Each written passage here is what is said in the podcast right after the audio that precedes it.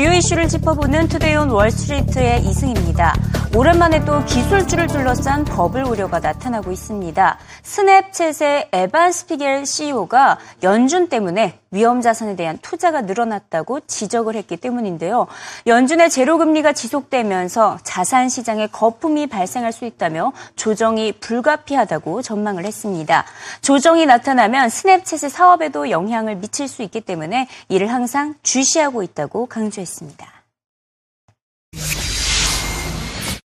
It's the result of uh, easy money policy effectively. So when you have near zero interest rates or negative rates in some countries and you printed, governments have printed a lot of money, um, you know, I think uh, that people are, are uh, making riskier investments. Um, and I, I, I think there will be a correction. Um, it, it's a question of when. I think everyone sort of has uh, thoughts about that. Uh, we, we don't know when, but it's definitely something that we factor into our plans as we think about the growth of our business. 네, 방금 확인하셨다시피 직접적으로 버블이라는 용어를 사용하진 않았고요. 단지 시장에 조정이 올 수 있다라고 바라봤습니다. IT 전문 매체 리코드 편집장들은 조정을 우려하는 비상장 기업 이 스냅챗 CEO의 자질이 뛰어나다고 매우 긍정적으로 평가했습니다. 시장에 과열이 있기 때문에 사업을 운영하는 CEO로서는 우려할 수밖에 없는 상황이겠죠. 조정 시기를 알 수는 없지만 올해 안에 발생할 가능성이 높다는 전망입니다. I think there's a lot of, uh, it still continues to be a very frothy environment. I think people talk about it. I think Evan is a very thoughtful young man. He really is. And I think he's probably correct in that. He's, he's thinking about it as if you're building a business, you have to think of all possibilities. And I think he, you know, does understand that a lot of these valuations are going to be difficult to work up into. That said, they're very exciting properties. So which, which way do you go? Like, do you invest in the future? Uh, or, or, like like Elizabeth Warren went on about, you need to invest in the future, um, or do you um, do you pull back? But you have to be ready for anything. What was your thoughts about what he said last night? Uh, you know, I, I, I, agree. I agree with uh, with Karen. I agree with him. I mean, I, I think there there is a little a little bit of over exuberance here. I don't think it's 2,000, but I think there's a little bit of over exuberance. And remember, he very carefully used the word correction. He did not say, oh, it's a bubble and then there's going to be another crash. Right. The word bubble's been in some headlines, but he did not actually use that word, as I recall. That's correct. That's correct. 최근 나스닥 지수가 15년 만에 종가 기준 사상 최고치를 기록했고 나스닥만큼은 계속해서 강세를 이어오고 있기 때문에 버블 우려는 제기되어 왔습니다. 하지만 월가에서는 2000년도와 같은 기술주 버블은 없을 것으로 진단을 하고 있습니다. 가장 큰 문제가 되는 것은 나스닥에 상장되지 않은 비상장 기업들, 이른바 스타트업 기업들의 지나친 몸값이 문제가 되고 있는 것인데요. 우버와 샤오미, 어, 스냅챗 등의 기업 가치가 1조 원을 넘어서고 있습니다. 이들의 몸값이 너무나 비싸다 보니까 거품이 조만간 터질 수 있다라는 의견은 많습니다. 실제로 올해 1분기 IT 업체들이 상장한 경우는 5건에 불과했습니다. 지난해 같은 기간에 13건보다 월등히 적은 수준인데요. 비공개 시장에서 자금을 조달하는 것도 큰 성공을 이루고 있기 때문에 그렇게 크게 상장할 필요가 없다. 있다라는 진단이 나오고 있기 때문입니다. 이에 따라 스타트업 시장에서만큼은 버블이 터질 수밖에 없다는 미국 소프트웨어 개발업체 CEO의 의견 들어보시죠. Just a natural thing. Um, when you can borrow money in investment grade for almost nothing, it gets really easy to overpay for an asset that you know you're overpaying for, but you're overpaying with someone else's money they're giving you for free. So it just builds on itself. So these valuations are ridiculous, but it can still make economic sense to buy a company if you can borrow money for free. So, but when you look at, so do you think of that, do you think that of the entire stock market broadly? Do you think of it in particular of the tech sector right now? Well, I, hard for me to comment on the market broadly. I'm thinking of right. the tech sector and private in particular private company valuations, which are now actually higher than public company valuations. So I've I've talked to several CEOs of companies looking to IPO, and instead they've decided to do another inside round um, privately because the valuations are higher. How does that end? Um, it typically ends badly, right? At some point, there will be a correction. There has to be. 이번엔 스포츠 소식으로 넘어가 보도록 하겠습니다. 국제축구연맹, 피파 부회장 등 고위 간부들이 부패 혐의로 전격 체포됐습니다. 미국 법무부는 간부 14명을 기소했고 스위스 정부도 별도의 수사를 진행하고 있는데요. 체포와 기소의 원인으로는 공갈과 금융사기, 돈세탁 등 부패 혐의가 가득했기 때문입니다. 무려 20년 동안 피파 간부들이 월드컵을 포함해서 피파가 주관하는 대회 판촉권과 후원권 등을 넘 넘겨주는 조건으로 이 스포츠 업체 대표들로부터 뇌물을 받아왔다는 혐의입니다. 미국 법무부 장관의 공식 입장부터 들어보시죠. This Department of Justice is determined to end these practices, to root out corruption, and to bring wrongdoers to justice. Now, the 14 defendants charged in the indictment we are unsealing today include high ranking officials of FIFA, the international organization responsible for regulating and promoting soccer, leaders of regional and other governing bodies under the FIFA umbrella, and sports marketing executives who, according to the indictment, paid millions of dollars in bribes and kickbacks to obtain lucrative media and marketing rights to international soccer tournaments. The 47 count indictment against these individuals includes charges of racketeering, wire fraud, and money laundering conspiracies spanning two decades. FIFA and the regional bodies under its umbrella make money in part by selling commercial rights to their soccer tournaments to sports marketing companies, often through multi year contracts covering multiple editions of the tournaments. Now, the sports marketing companies, in turn, sell those rights downstream, that is, to other TV and, and broadcast networks, to corporate sponsors, and to other entities for significant sums of money.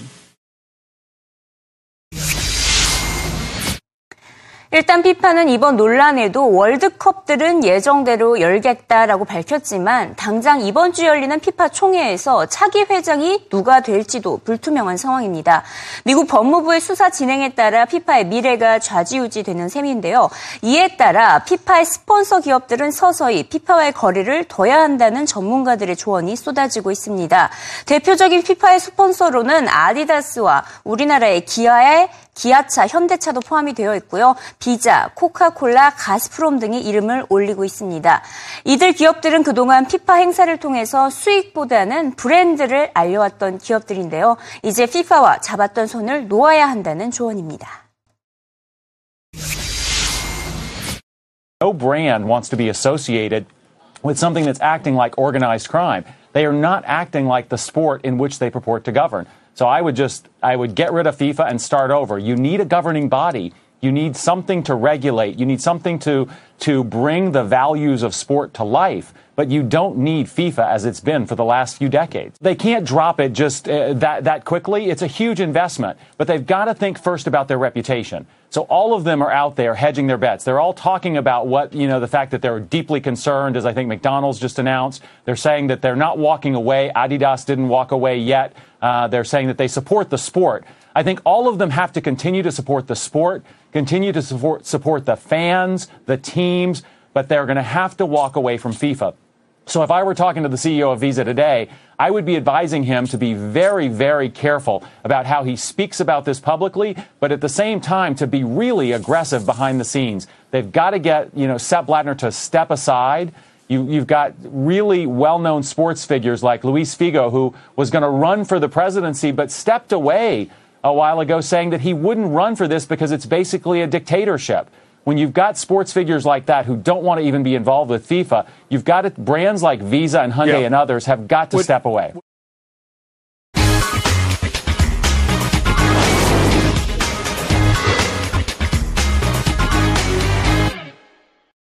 CNBC 헤드라인 시간입니다. 그동안 국제유가 하락으로 러시아 억만장자들이 가장 큰 타격을 받았던 것으로 나타났다고 CNBC가 전하고 있습니다. 원자재와 에너지를 가장 많이 보유했던 부자들이 바로 러시아 사람들이었던 것인데요. 이들의 자산 가치가 폭락을 했다라고 CNBC는 전했습니다.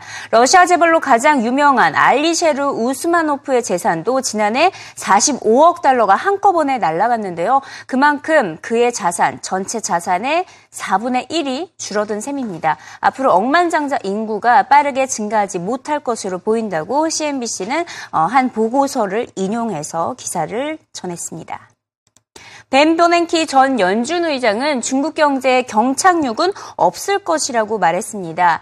중국 경제 성장 속도가 매우 더디긴 하지만 구조적 개혁 과정에 있어서 반드시 필요한 현상이라면 오히려 건강하다고 진단을 했습니다.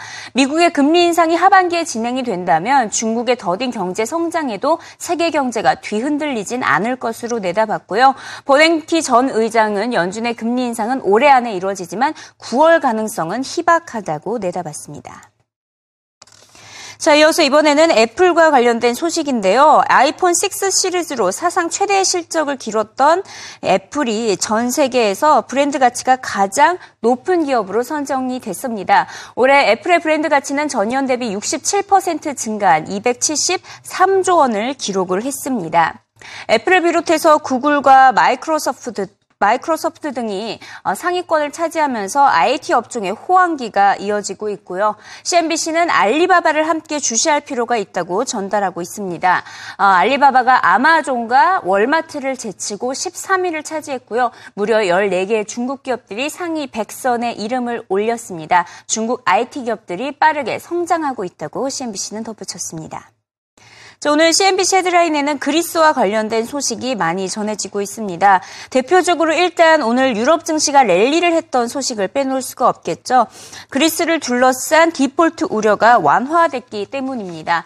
그리스와 국제 채권단이 실무 단계 구제금융 협상 합의 초안서 작성을 시작했다라는 소식이 전해지면서 유럽 증시가 어, 흥겹게 반응을 했는데요. 협상이 마무리될 경우에는 그리스 정부는 구제금융 잔여 분할금인 72억 유로를 지원을 받게 될 것으로 보이고요. 이 자금으로 다음 달 5일에 예정된 IMF의 부채 3억 유로를 상환할 수 있게 될 것으로 예상이 되고 있습니다.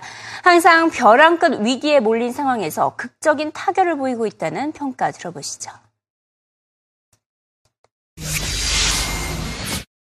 Greece is, is the big worry right now. And I think the history of European crisis since we started in 2010 has been at the last minute they come, come up with something and we're okay. So the market, I think, is implicitly pricing that we're going to be okay. Mm-hmm. And I'm not so sure. I'm a little more nervous about it than that. Um, I think, you know, the next big payment is June 5th. Um, I think they will do something to get through that, but it'll be more kicking the can down the road.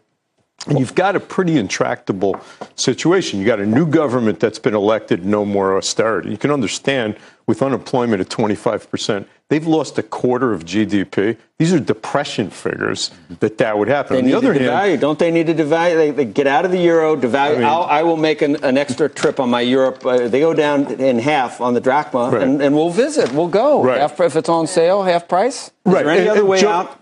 You're, you're making the right point in the sense that they can't pay this debt. No, They- this debt is The too way- it's big. the only way to they do can't pay. Here's the problem for Europe.